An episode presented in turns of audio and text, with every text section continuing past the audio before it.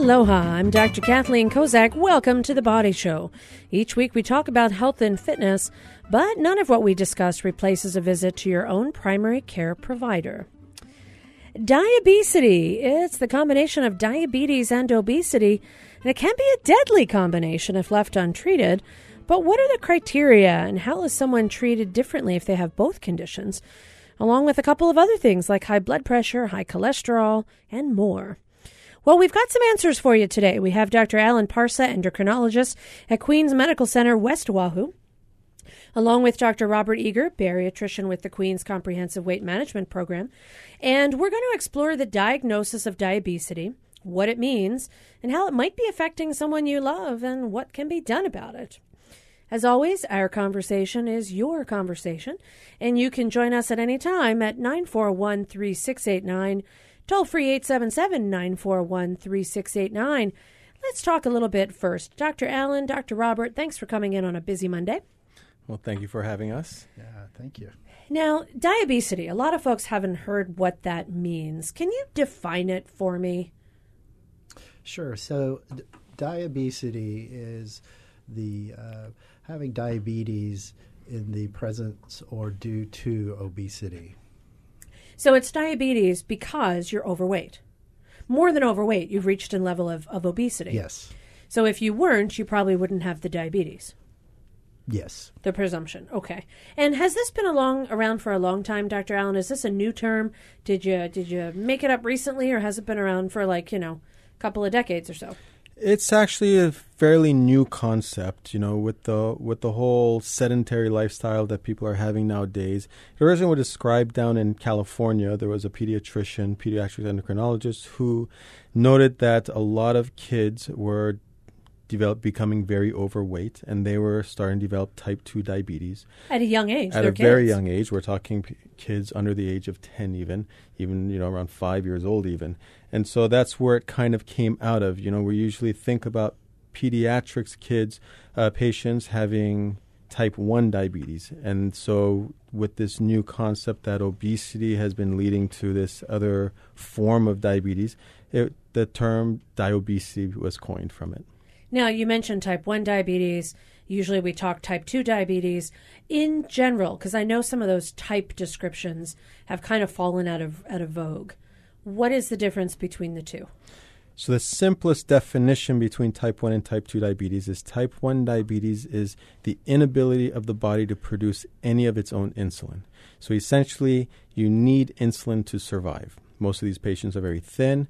Um, type 2 diabetes, on the other hand, are people who produce insulin, but they're unable to produce enough insulin to get the sugar out of their uh, out of their blood.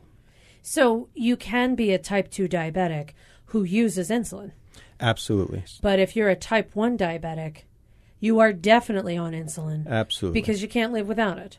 Exactly. And that's why people get diagnosed when they're younger because if they have no insulin and they don't take insulin, they won't get older.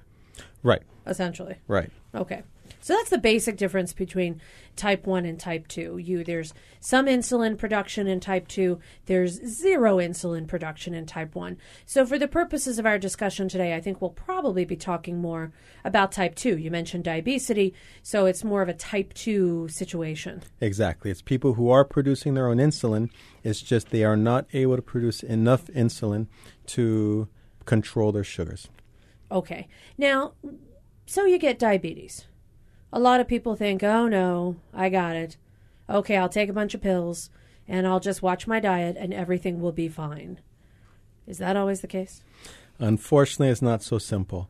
Type 2 diabetes, or just diabetes in general, the longer you have it, most people, when they get diagnosed, they say, you know, I feel fine. There's nothing wrong with me. What do I need to worry about it? So my sugars are a little on the high side. The problem isn't so much right now. The issues start arising 5, 10, 15, 20 years down the line you know, one of the most common, or not one of the most, the most common cause of kidney failure and dialysis in the U.S. is because of diabetes. Same thing for blindness; it's because of diabetes. So it's not something that we can just put on the side and say, "Oh, it's okay. I can still live a nice full life. I want to enjoy what I'm going to be doing." It's eventually it will catch up to you if it's not taken care of. And part of taking care of that is working on lifestyle changes, medications if necessary, exercise, diet. Now, Dr. Robert, you work at the Queen's Comprehensive Weight Loss Center.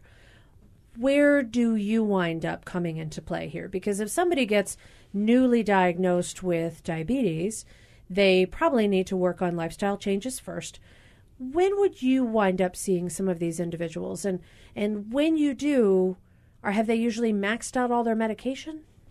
No, you know, we see patients with um, body mass index over 27, which is not even obese. That's considered overweight. So we do often catch patients in early in their course of diabetes when they're taking maybe one medication or even controlling their diabetes through diet.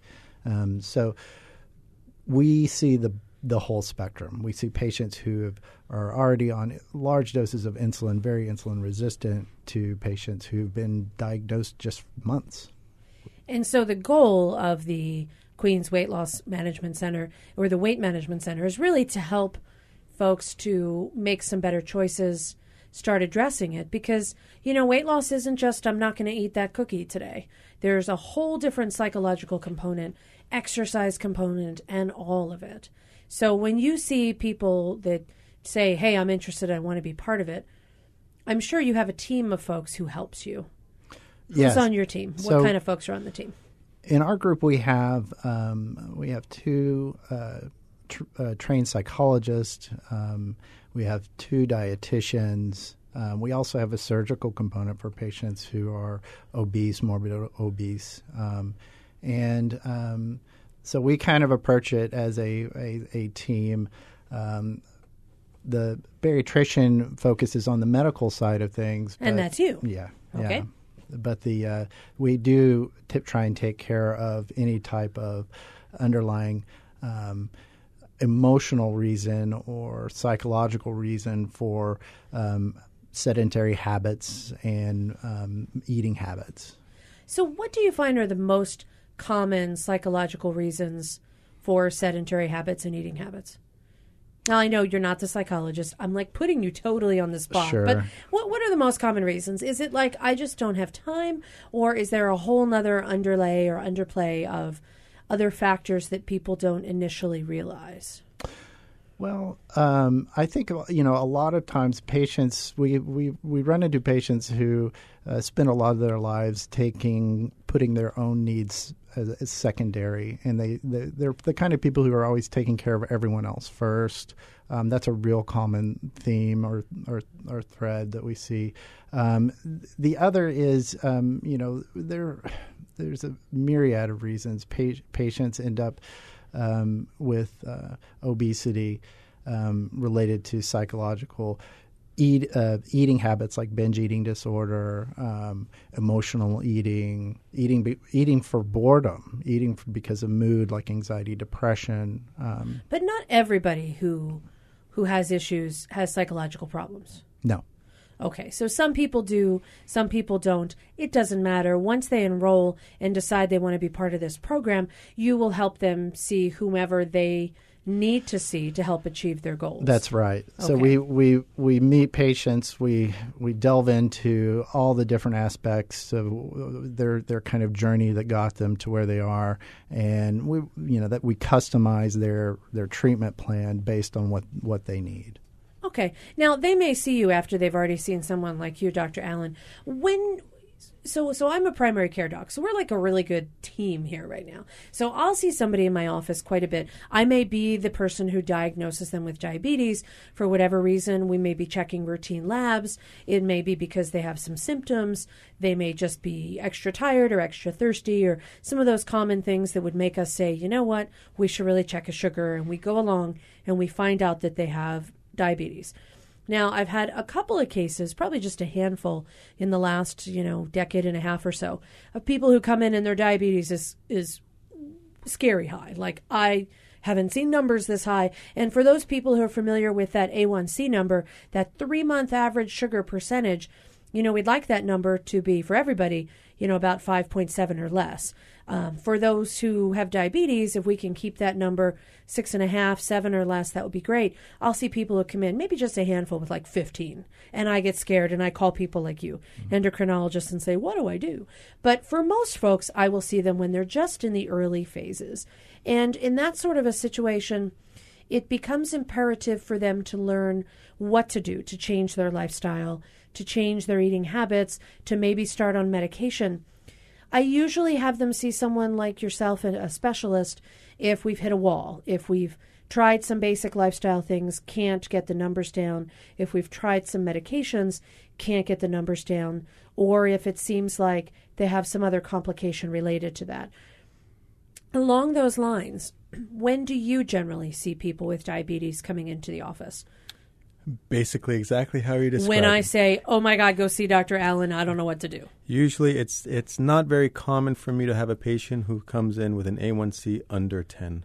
Really? Usually, they get sent to me when it's usually over ten. Um, I think part of that is there's this cultural component where you know, a lot of primaries feel that if it's between 8 and 10, it's really not that bad because there was a time when that wasn't really it was it, there it wasn't really sure certain what is the most ideal A1C. And so a lot of people will just keep trying lifestyle changes, try this medication, let it go for a few months longer and see if they can bring it down. And eventually the numbers keep climbing up, up, up, up. And when it hits the double digits, that's when most people start getting a little afraid and they say, okay, now it's time. They definitely need to see a uh, specialist. Okay. Do you think people should see you sooner? I think there's definitely a place to come sooner, whether or not uh, they need to. Um, I think if a person has not been able to turn their A1C around, get their sugars under slightly better control over a three to six month period, then I think it's it's acceptable to send to the specialist. If you keep seeing their numbers climbing up, it's better to get to a specialist sooner than waiting for them to build up the complications. They say that, you know, if you can if the body has memory, so if you get them under control sooner, you know, five months sooner, then you're really extending their their life at the end by maybe another five years. So it's better to kind of treat them sooner, get them under control, and prevent that long term complication. Okay, so I just, you know, I'm sort of open mouth. Wait, mm-hmm. what? Five months is five years? Now that's a point that I really want to I want to emphasize. So what you're saying is that in a newly diagnosed person with diabetes, the sooner you can get the sugars down, the better. In someone who's had diabetes for four or five years, letting them sit at a range of eight, 8.5, 9, not optimal, will lead to long-term complications if you can if they continue to have these numbers be up may not be their fault i mean truthfully some people if they're following the diet if they're taking their medicine if their body is deteriorating to the point where they're producing less insulin we may need to look at more serious treatments in that sort of situation is it still the same that the sooner you get the numbers down the more you extend life towards the end I think so. I think, think the so? yeah. I think I think the whole thing with with diabetes is, you know, a lot of people are afraid of a lot of the medications that are out there, even including insulin.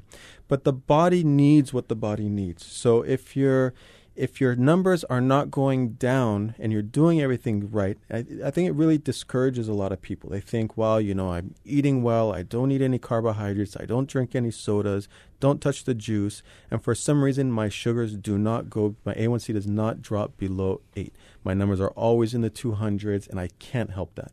So I think that's when the intensification of the medications is necessary, and it's not the person's fault. It's just that that's just what the body is asking for. So you're treating the body with what it needs. And I think that's a really good point because a lot of times, you know, just today I saw a couple of folks come in and say, you know, they're doing their three or six month checks and it's been right after the holidays and, you know, it's March. So your numbers really include December, January, February. And they know that maybe over the holidays things got a little. A little too out of control with their dietary habits, and they come in and their numbers are a little bit worse, and they're upset and discouraged that you know they've let this happen, motivated to help improve it.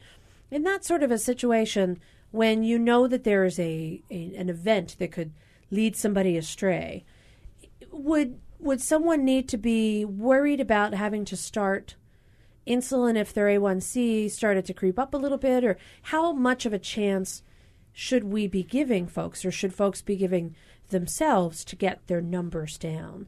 I mean, you know, I saw somebody today, 7 4. Prior to the holidays, they were like 7 0. So we know that the numbers went up. My thought is, hey, let's give you a little bit more time, work on the walking, work on the exercise, daylight's a little bit later, let's get you back to 7 where you were. And it seemed like a pretty rational thing to do. Is that rational? I think that's actually not a bad idea. You're allowed to say it's bad. Yes, that's okay. I no, accept that. It's but I think I think we the the a lot of diabetes when it comes to the care of diabetes, there's this there's this very wide school of thought. Some people say no, if it's if it creeps over a certain number, that's it. You need to be treated. You need your intensification of the medication, whether it be insulin or more medications. Whether it is lots of different pills out there these days. Okay, and, and they'll and they may not quite look at well, there was Thanksgiving, there was New Year's, there other was factors. Christmas, okay. all these other factors that could have caused it to go up. And so they just intensify. The problem with intensifying things based on a specific situation is that you may you may end up leading them to have low blood sugars. That's true. It is a risk. Okay. So you want to you need to take into account everything that's happened and see well was this a modified was this an avoidable thing and if the person is really looks dedicated and they really want to get themselves under control and they were under good control, then you can give them maybe another three months and see what happens. If it creeps up any further, they need to understand that, okay, well.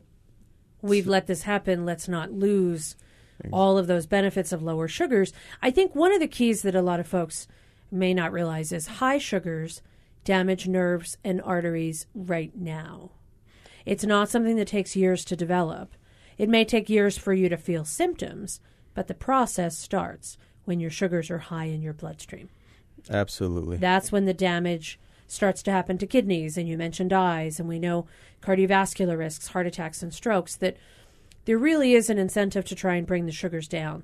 It's not just the cumulative effect, it's the effect today of your high sugars on your body.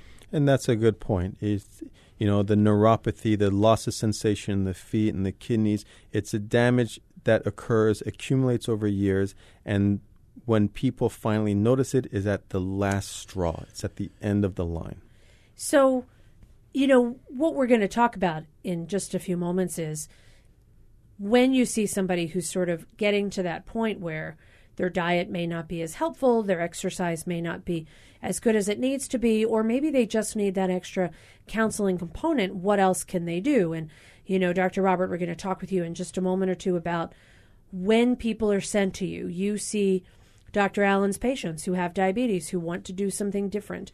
And you see a lot of my folks who want to work on the weight loss, change the lifestyle, really figure out a way to improve what's going on in their lives, understanding those long term implications of what happens if they don't, and knowing that they want to avoid some of those complications.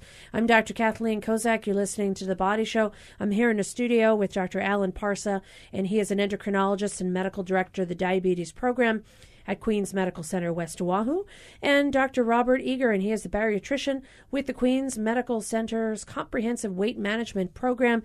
And when we come back after this quick break, we're going to talk some more about what to do. So, if you have diabetes, if you know you have to work on some of these issues, are there medications that can help? Are there lifestyle changes that you can do? What's the most effective way to monitor your body and figure out a way to get rid of the obesity and thus the diabetes? Because it actually can happen. There are ways that you can see improvements in both. Now, as always, our conversation today is your conversation. If you have a question, if you've ever been through the Queen's Weight Management Program, We'd love to hear from you what you thought were some of the good ideas, some of the things that uh, really helped you out, and your story can help somebody else along the way. So you can join us throughout our show at 941 3689, toll free Neighbor Islands 877 941 3689. We'll be right back after this quick break. Stay with us. What I really love to do is binge listen to programs that I can't catch because I'm working or busy running errands. So I'll come home and I'll listen to Radiolab podcasts for hours. Binge listening to Hawaii Public Radio is my guilty pleasure. Member supported Hawaii Public Radio. Radio with vision. Listen and see. Maui County Council is contemplating a change to a county manager system. Next time on The Conversation, Tony Takitani, the chair of the Special Committee on County Governance, joins us, and we'll catch up with news analyst Neil Conan from the farm. We'll talk tomorrow morning at 8 on The Conversation.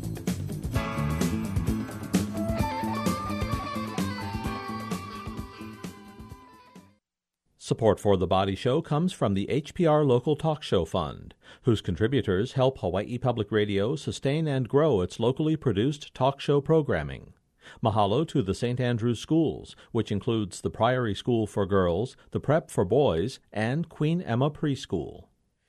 Welcome back to the Body Show. I'm Dr. Kathleen Kozak here in the studio, and today we're talking about diabesity. It's diabetes that happens because of obesity, and there are ways to treat it and, you know, we're talking about diabetes no matter what the situation may be, but specifically type 2. We talked a little bit earlier about the difference between your body making insulin but not enough and then your body not making any at all. So we're going to focus a little bit on the more common type of diabetes where you make some insulin but just not enough.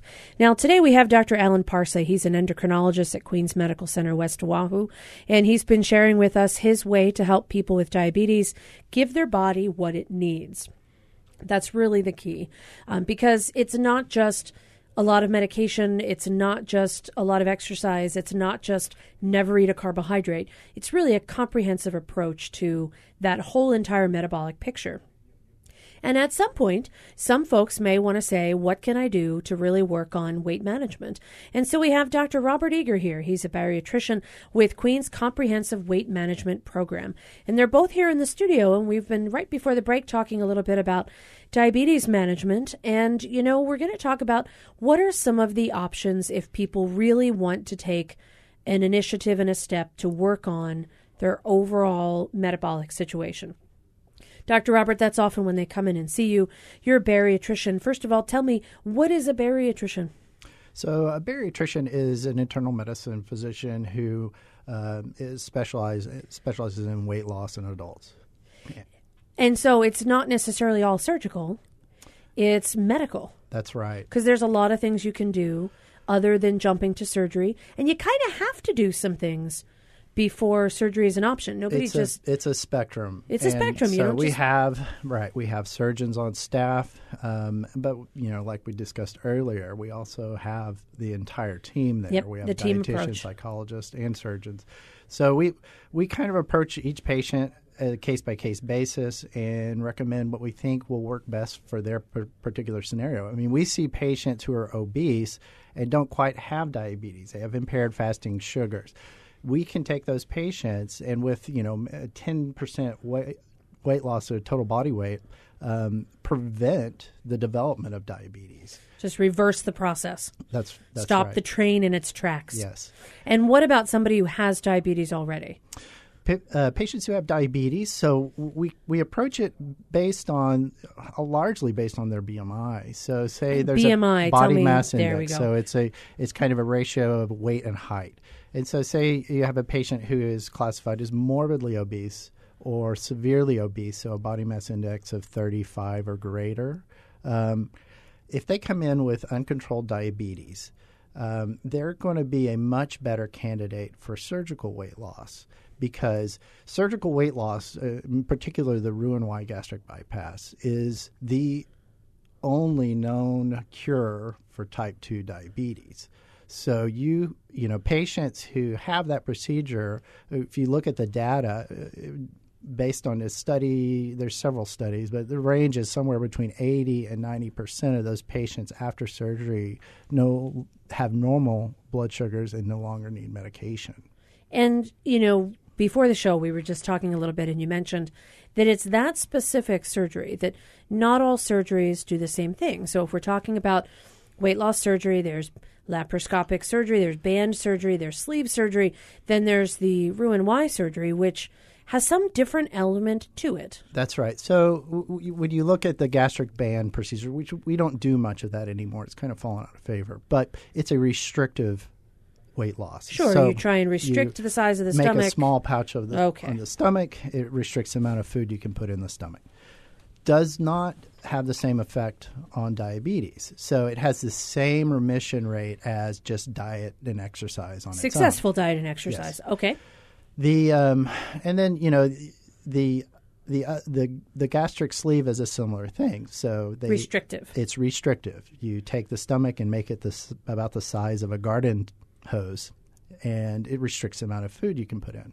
With Roux-en-Y gastric bypass, you actually have both a malabsorb malabsorptive component and a restrictive component, and we think that together that's how um, uh, is able to uh, See those fix- results, sure, fix- that yeah, are you blood mentioned sugars. fairly dramatic. I mean, it can be within 24 hours, no weight loss yet, but for whatever reason, that malabsorptive restrictive combination. That's right, and it's not something we best. Mm. totally understand. But we do see pa- our patients after surgery, um, you know, may be on insulin and two oral agents, and within 24 hours, Not on their anything. blood sugars are normal.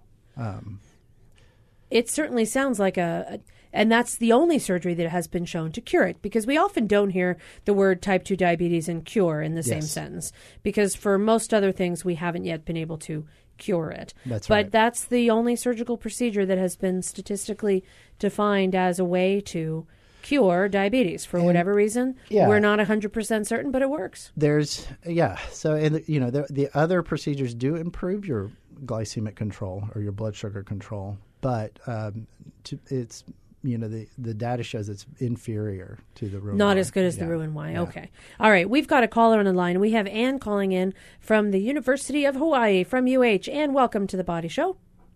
Hello. Hello there. What can we do for you today? Well, I just wanted to make a comment about about diet. Um, I have pre-diabetes and um, struggled uh, for many years. Um, typically, 20 pounds, you know, yo-yoing. And what I have found works is a kind of an aversion therapy diet. I'm curious. Tell me about it. Well, well, you know, there's lots and lots of diets, but um, and I've tried, I think, virtually all of them. But what works is the aversion therapy, which is to publicly state something that you would actually pay a fine for if you don't make your monthly weight goal. In my case, it was to lose three pounds a month, which is, you know, it's not undue, right? It's uh, an That's a pretty burden. It's sure. That's a okay. And what was your penalty? The penalty was if I didn't make that goal, I would have to write a check, fifty dollar check to Donald Trump. That would be a penalty. Uh huh. And if I made my goal, then I would give ten dollars to anybody else. Okay. Well, we're Yeah. get, we're hearing all about fun things today. So, did you make your goal? Have you been writing I these did. checks? I've Okay. lost seven pounds since uh, January, the middle of January. So, for you, aversion therapy, meaning I would much rather lose weight than lose money. Right. Absolutely. Okay. And and so that sort of set up. Now, who did you tell? I'm curious because you know you could tell yourself and then like you know Right. You conveniently tell- You forget have to state it publicly. publicly. Who was your audience? Uh, my workmates. Your workmates held you to it. hmm Okay. Did any of them take on the challenge? Did they say, "You do it, I'll do it too"? No, they haven't. All right. Well, shout out to them. Hey, workmates of Anne, you too should do aversion therapy. So, you know, when you first mentioned that term, I didn't quite know what you were referring to. Like, just avoid Cheesecake Factory, just avoid places that Well, have dessert. Yes, but no. The beauty, Bigger issue. the beauty of my diet is that I can eat whatever I want. I just have to pay the price. That's and true. I can eat whatever I want to diet. So my uh, my basically I've been doing a kind of a semi fast, which is a green smoothie that um, that replaces one or two meals a day, and then I eat whatever I want for the for the last meal. And it's worked for you. Yeah. Fabulous. And I mean, exercise. I exercise, and um, but you know, it, it there wasn't the incentive. That's true. That's true. Yeah, carrot. So mine was a carrot and a stick. So you did a combo of both. Okay. Well, and that's awesome. It worked for you, and I I love the fact that you mentioned a couple of things, a couple of elements to what you said. The first thing is publicly. So I think that's a really important thing for somebody to say, I'm going to do this. I'm going to meet with, you know, myself and walk around the park is not as effective as I'm going to say to somebody else, I'll meet you. So you kind of become sort of responsible to make sure you're there with another person. The second thing I loved is you mentioned that combination. And I'm sure you see, Dr. Robert, you see people who need to do both. And Dr. Alan, yourself. It's not just about what you don't eat, it's also about the caloric expenditure when you do exercise mm-hmm. and you do activity. If you were to think about, and I'm going to put you both on the spot and, and, and you can hate me later, uh, but you know, and publicly stated things too. So if you were to say which is more important, diet or exercise, granted, this is different for different people. I think if you have diabetes, it's different than if you don't. If you have high cholesterol, it's different than if you don't. Do you think it's a 50 50%? Is it more of a 60 40? You know, what well, are your thoughts, sure. Dr. Robert? Uh, I want to go back just for a second to talk okay. about Anne's diet because there is a, a critical flaw in that diet is that for her to maintain her weight loss, Donald Trump has to live for as long as she wants to lose weight. So, okay, there is a flaw. So you I never think, know. I think okay. that's you know we, we whatever works is you know that that's great. But I, I think you know what we try to find in our clinic is we try to match people's diet with what their body needs. Okay. okay. How do you figure that out?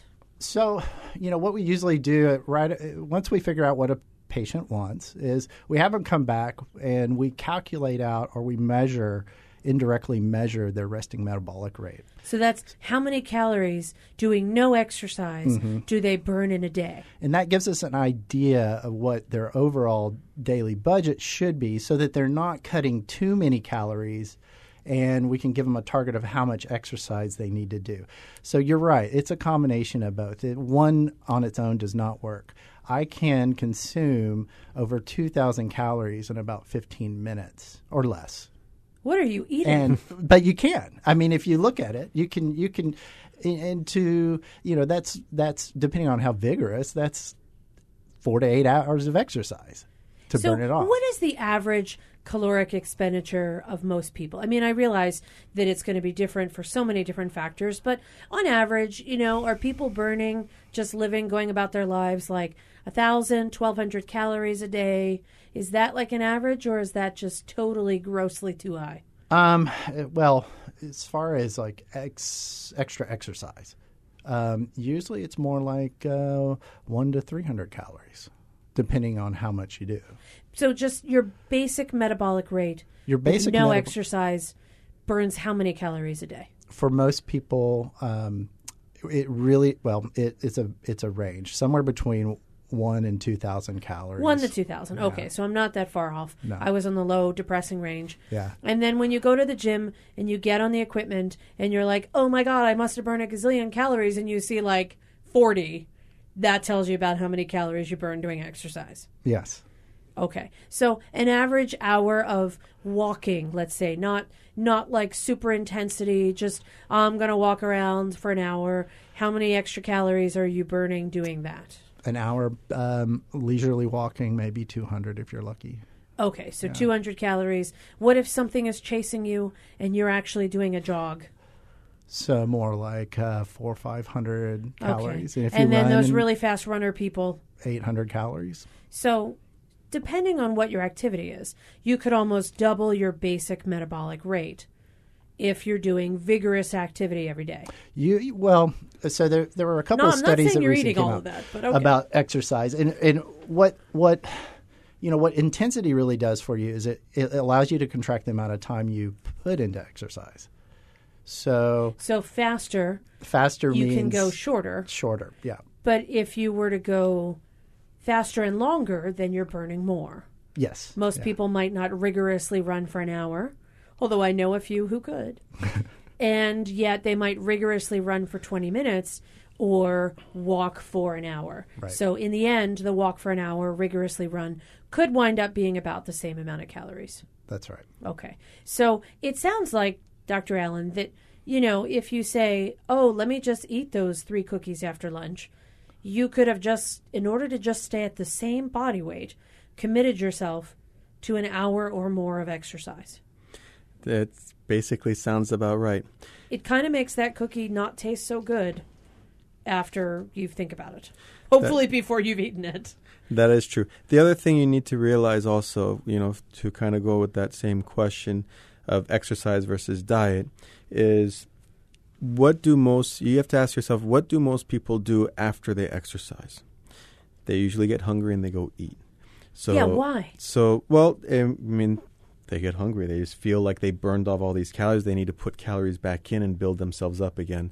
Um, I'm not sure what the actual physiology behind it is, but you need to be careful because it's, as you know, was said, it's very easy to put in high calories into your into your meal. So if you burned off 800 calories doing an intensive workout and you put on a thousand calories, you really actually put on more calories than you took off.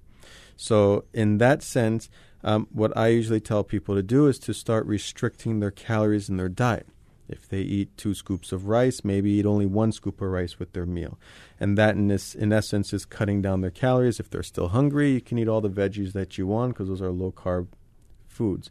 Um, and by doing that, the body kind of starts adapting to eating less. So when you go and start exercising, you're burning all those calories that you work so hard to burn off then hopefully at the end when you're done you're not going to go running to that you know the whatever Ice meal store. the ice cream sandwich and everything to put the weight back on Gotcha. So you need to train your body to to eat less. Does your stomach actually shrink? No. No. So that whole fallacy of, you know, hey, I'm just gonna just you know I haven't uh, been Yeah. overeating. I'm just gonna shrink my stomach and then I won't be hungry. That's like a fallacy. That is a fallacy. And just to add, okay. You're depressing after me. you've had bariatric surgery, your stomach does not expand. really So that let's put that myth to bed. okay. That's a myth that I still believe in. we need to myth bust me. So you've had gastric surgery, your stomach is super tiny. What happens to those people who gain the weight back? Are they just eating the equivalent of 50 ping pong ball sized meals a day? yes, it takes practice. And Okay, it, takes some effort to do It that. does, and your body. I mean, if you think about your, stomach body, your body wants to find an equilibrium. It wants. It gets you. It, bypass is a trick. It's a trick to the body, just like medicine and other things. Your body wants to go back to the way it was, and if you allow it, it will. Um, but you have to work hard. And that's why they say, you know, you have this window of opportunity. I've had a couple of gastric bypass surgeons on, and they talk about this window of opportunity where if you don't work on the weight loss in the first six months to a year, you're probably never going to see it. If you do surgical, surgical treatments for for weight loss, if you do it and you don't lose the weight early, you're not going to see five years later a super gain Um, improvement. I'm going to say not gain. You know that that's that's kind of an oversimplification because we do have patients who have had gastric bypass surgery uh, other places and come into our program after regaining the weight. If you put them on a diet that balance, balances what they need, they can lose the weight again. And we have patients who lose weight after they've regained the weight. And so, you know, yes, I think if you look at the data, you're going to see that, you know, the first two years are kind of the honeymoon period for gastric bypass, and that's when you do your best. Um, but there is a large percent of the patients who keep the weight off. And, um, you know, if if you regain the weight, you still can lose it. You're not going to go do another surgery. That's final. But you, um, your stomach is still small, and so you still have the capability of, of getting the weight off. All right, I'm Dr. Kathleen Kozak. Here in the Body Show, we are talking about diabetes, and we're talking about various realistic ways to lose weight. We heard from one person who who basically aversion therapy. She has to write checks to people that she doesn't clearly want to write checks to if she doesn't lose the weight, and gets to give it to anybody else in the world if she does. I still think, Anne you're losing money no matter what you do, but good work. Because if you're also losing weight, that's excellent. Um, we have Dr. Alan Parsa in the studio. He is an endocrinologist at Queens Medical Center, West Oahu. We also have Dr. Robert Eager, bariatrician with the Queens Comprehensive Weight Management Program. And they're both here in the studio. And when we come back, we're going to talk some more about some of the other challenges for people who have diabetes who also want to consider the weight management program. What are some of the aspects of their care that they need to consider? Now, as always, this is your show as well. And if you've ever been in the Queen's weight management program, or really any weight management program, and you found something that works for you, we'd love to hear what your secret was, and maybe that might help someone else along the way. You can join us at 941 3689, toll free 877 941 3689. We'll be right back. Stay with us.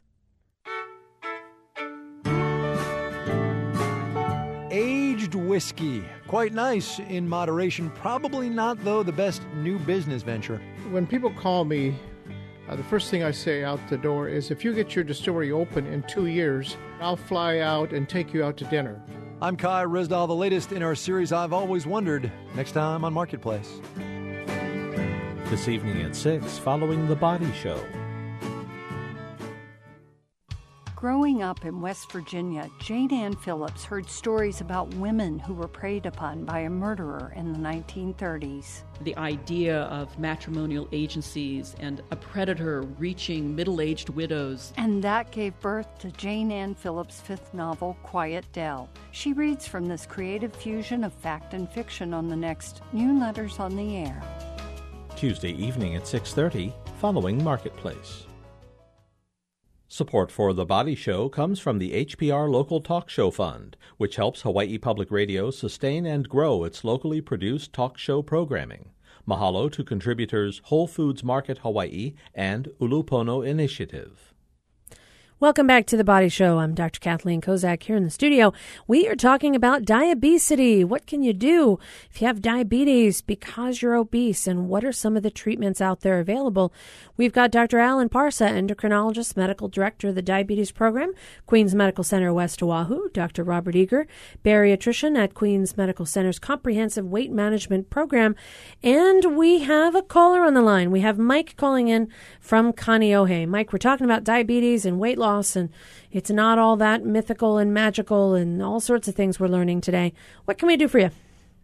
Well, I just wanted to follow up on the uh, other caller, uh, her use of aversion therapy. Okay. Uh, and, you know, the comment about, uh, of course, Donald Trump will not be around to be of value, but there's always the next, uh, you know, you can pick an agency or organization. Uh, if you're a sports fan, you can pick, you know, the most big common competitors with UH or something.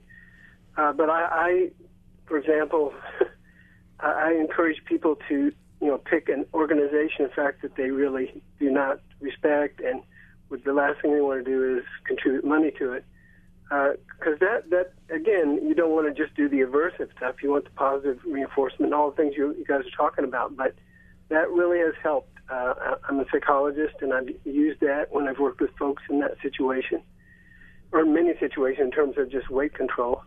Uh, and it, but the key thing, like, I mean, this will sound rather far, uh, far off, but uh, a person uh, identified the American Nazi Party as an agent, you know, organization that they would the last person in the world they'd want to contribute to, and it does, it, it, it helps. Now the other part, in terms of what to do with the money, if she, uh, if the person succeeds, it is good to uh, use it to sort of reward your support system. You know, like take your your good friends to the movies, the ones that are encouraging you and supporting what you're doing, or the ones that go exercising with you, whatever.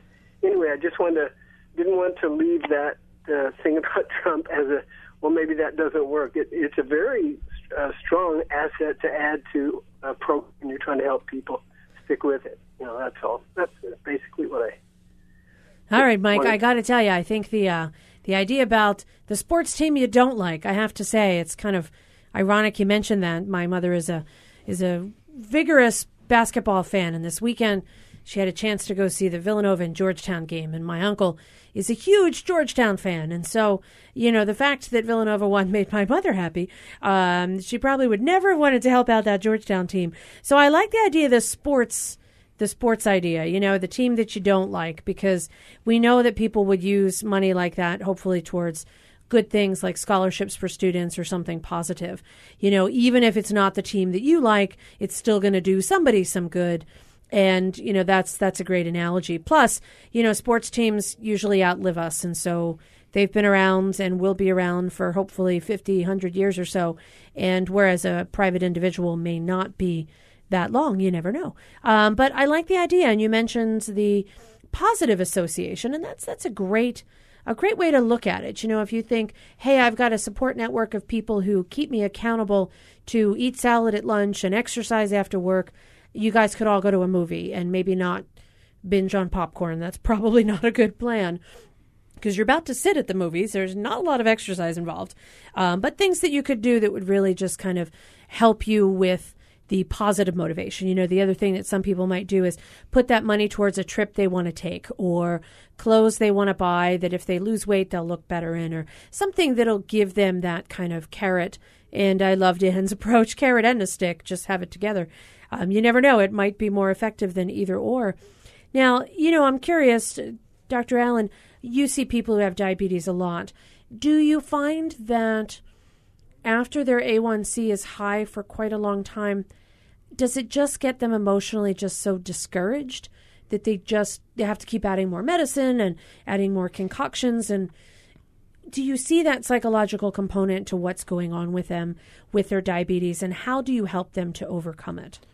There's definitely two sides to that. There are the patients who come in with the a1c that's you know 15 18 20 and they are just done with it. They just don't care. That's why they've gotten so out of control. They just said, you know, I can't get it down. What's the point? Why bother with it? And a lot of times, to get them to come down, it's just it. Sometimes it involves a lot of hand holding and you know some TLC. And they need to, once they start understanding what the ultimate goal is, why things are being done they tend to start listening. It's all about baby steps. You don't need to get these patients down from 15, A1C of 15, so an average sugar of, you know, in the 400s, down to an average sugar of in the hundreds right away. You can slowly bring them down. Um, a lot of times they see physicians who say, okay, well, you have, you're so out of control, you need to be on five injections a day plus uh, you need to check your sugars another six, seven times a day, and it's too overwhelming for a lot of people. I think that would be too overwhelming for any medical problem. Checking it six times a day, taking five injections. Es- yeah, especially especially if you've never done any of and that before. Sure, absolutely. So, what when you say baby steps, if you had somebody whose A1C was let's just let's say not 15, let's say like 10 or 11, how realistic would it be or how low do you think they should be able to get that within 6 months and within a year? Again, it depends on the person that you're treating. I have some patients, you know, one of the questions I always ask the patient or a person is, you know, how badly do you want to get your sugars under control? How dedicated are you going to be to this now? Uh, if the answer is, I am ready, I'll do whatever it takes, you can get their sugars under control within four or five weeks. It doesn't take months to do it. And then again, if you have patients who are people who are not so keen on just jumping into everything, they they want it, they're dedicated to get their sugars under control, but they don't necessarily want to get the kitchen sink per se thrown at them, then it may take four or five months to get them under control. Again, it completely depends on the person's dedication to it. Some people, they'll just get it down to a certain level and they won't really get any lower than that. But that's okay. The whole idea is to get them as close to goal as possible um, to minimize their risks. Of all those secondary complications exactly. we talked about. Okay. Exactly. All right. We've got a caller on the line. We have Aya from Kaneohe. Aya, welcome to the Body Show. Hi, how are you? Good. How about yourself? I'm well, thank you. Um, I just wanted to share my. I've lost a lot of weight over the years. Um, uh, the first being 75 pounds through Weight Watchers when I was younger, and um, then the most recent, about five years ago, I lost about 45 pounds just on my own. I went back to Weight Watchers, but I just didn't feel that maybe their program would necessarily work for me. So, and I did this in about five months, and I just wanted to share my story because it could be helpful for some people because it was really good because I did it very in a healthily kind of way. Sure. What'd you wind so, up doing? So I did a three day cleanse, which was mainly like the master cleanse, but I had soup broth and stuff like that, and that was just for three days. And I felt like that kind of purged my body of all of the processed foods. And then I switched my diet mainly to raw foods during the week, and then on the weekends I could, you know, kind of eat whatever I wanted within reason. Um, and then I exercised like I stay about four times a week, like swimming or yoga. So, really working on the exercise and dietary component together, incorporating both of them, and you were able to see the weight loss goals that you had set for yourself actually happen.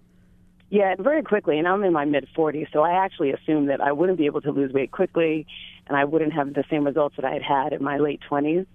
And I, the complete opposite. I actually feel better and probably healthier just because I cut processed foods. So and I still you- dabble once in a bit, but just not during the week. I kind of try to maintain. So, you've really kept it. You've been keeping the raw foods, avoiding the processed foods. That's a Right. dietary change that you can kind of keep up with. Right, for the most part. I mean, once in a while, you know, I'll go for some pizza or have some, you know, some stuff.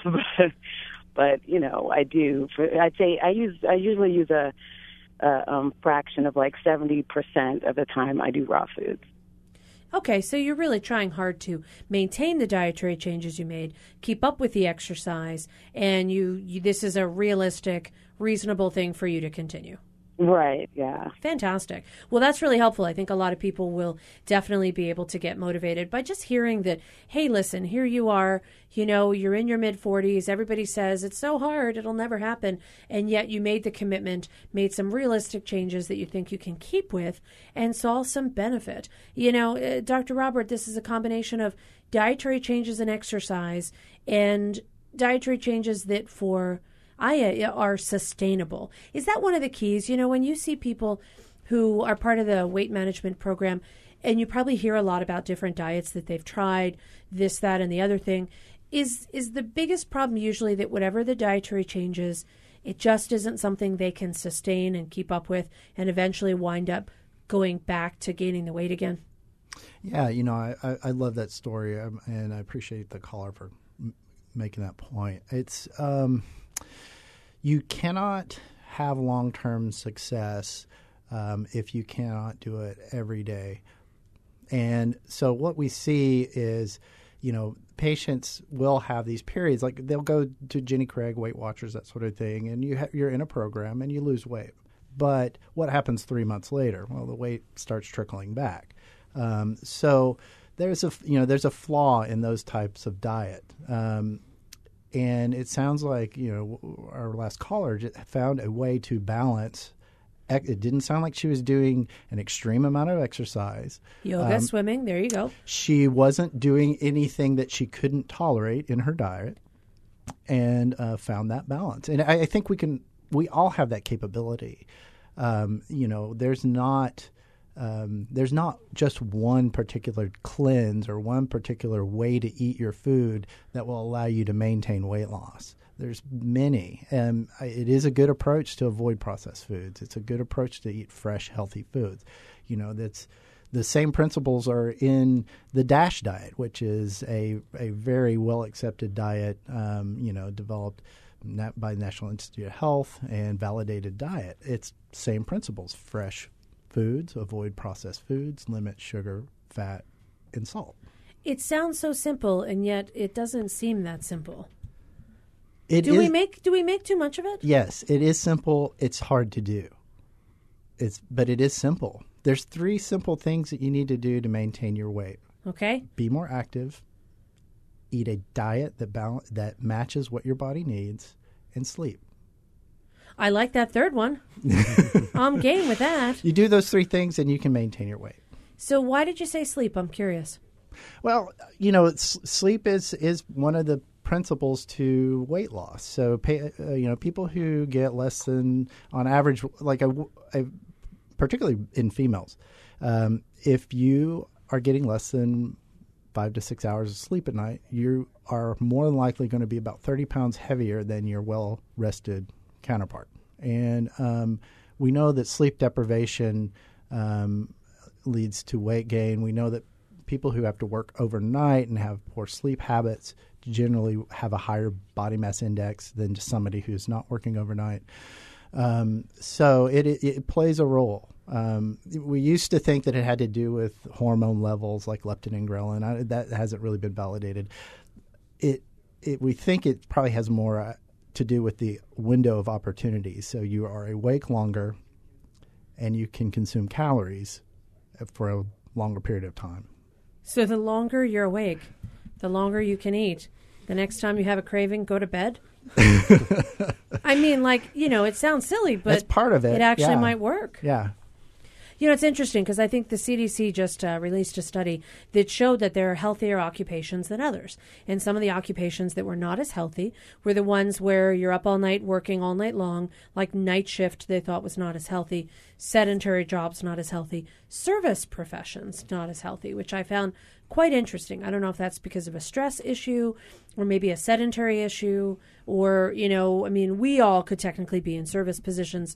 It's it's an interesting phenomena, but we are now, I think, beginning to understand the importance of how your body needs to be rested. And, you know, we talk about, and we've had a couple of shows on before about sleep apnea. Why does sleep apnea increase the likelihood of someone getting diabetes? And we think, or having their diabetes more difficult to treat, we think it has something to do with that restorative function of the body, that you're getting something beneficial when you're resting, that you're not getting if you're up all the time.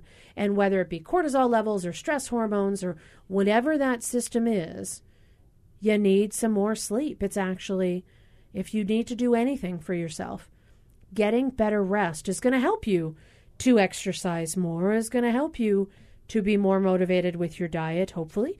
Um, and it's it's going to help perpetuate itself. It's really one of those that third thing that I think a lot of people overlook. Mm-hmm.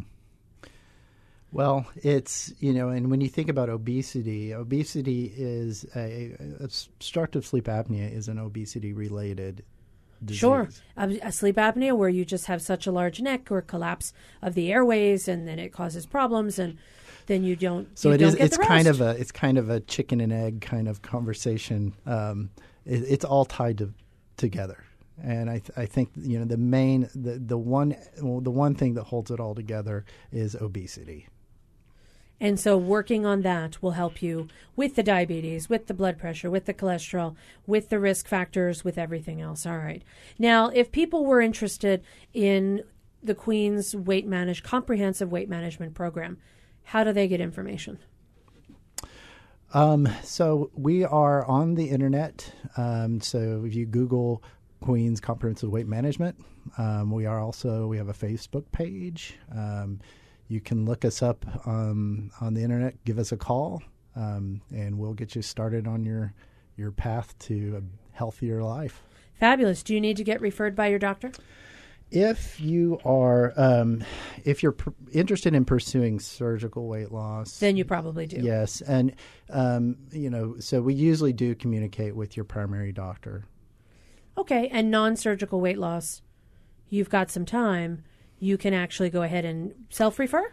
Um, it depends on your insurance a lot of, t- um, but you know that's that's kind of the. Just call us and we'll sort We'll that out. figure it out. so don't worry about the logistics. That's okay, right. we'll figure out a way to fix it. Okay, and and and Dr. Alan, for people who are concerned about their diabetes, I always find it refreshing when I see a person who says, "Can I see a specialist to help me work on this even more intensely than I do now?" I love that, and and we need more of you. Just clone yourself hmm. because then we can have more people who can help people with that intensive therapy. Is there any person who you think absolutely should see an endocrinologist and should not just be waiting around? Those double digit A1Cs for like a year or Double two? digit A1Cs for sure. Well, anybody whose A1Cs are continually creeping up. I mean, you don't need to wait for it to be double digit before you get referred over to a specialist. If it's, you know, if it's gone from seven to seven and a half to eight and it's just not coming back down, then a specialist might be needed. All right. Well, I want to thank both of you for joining us today. We're going to definitely have to do this again and talk some more. If you want to hear the show again, you can click on our podcast. Our engineer is David Chong, executive producer Beth Ann Kozlovich. See you next week right here on The Body Show.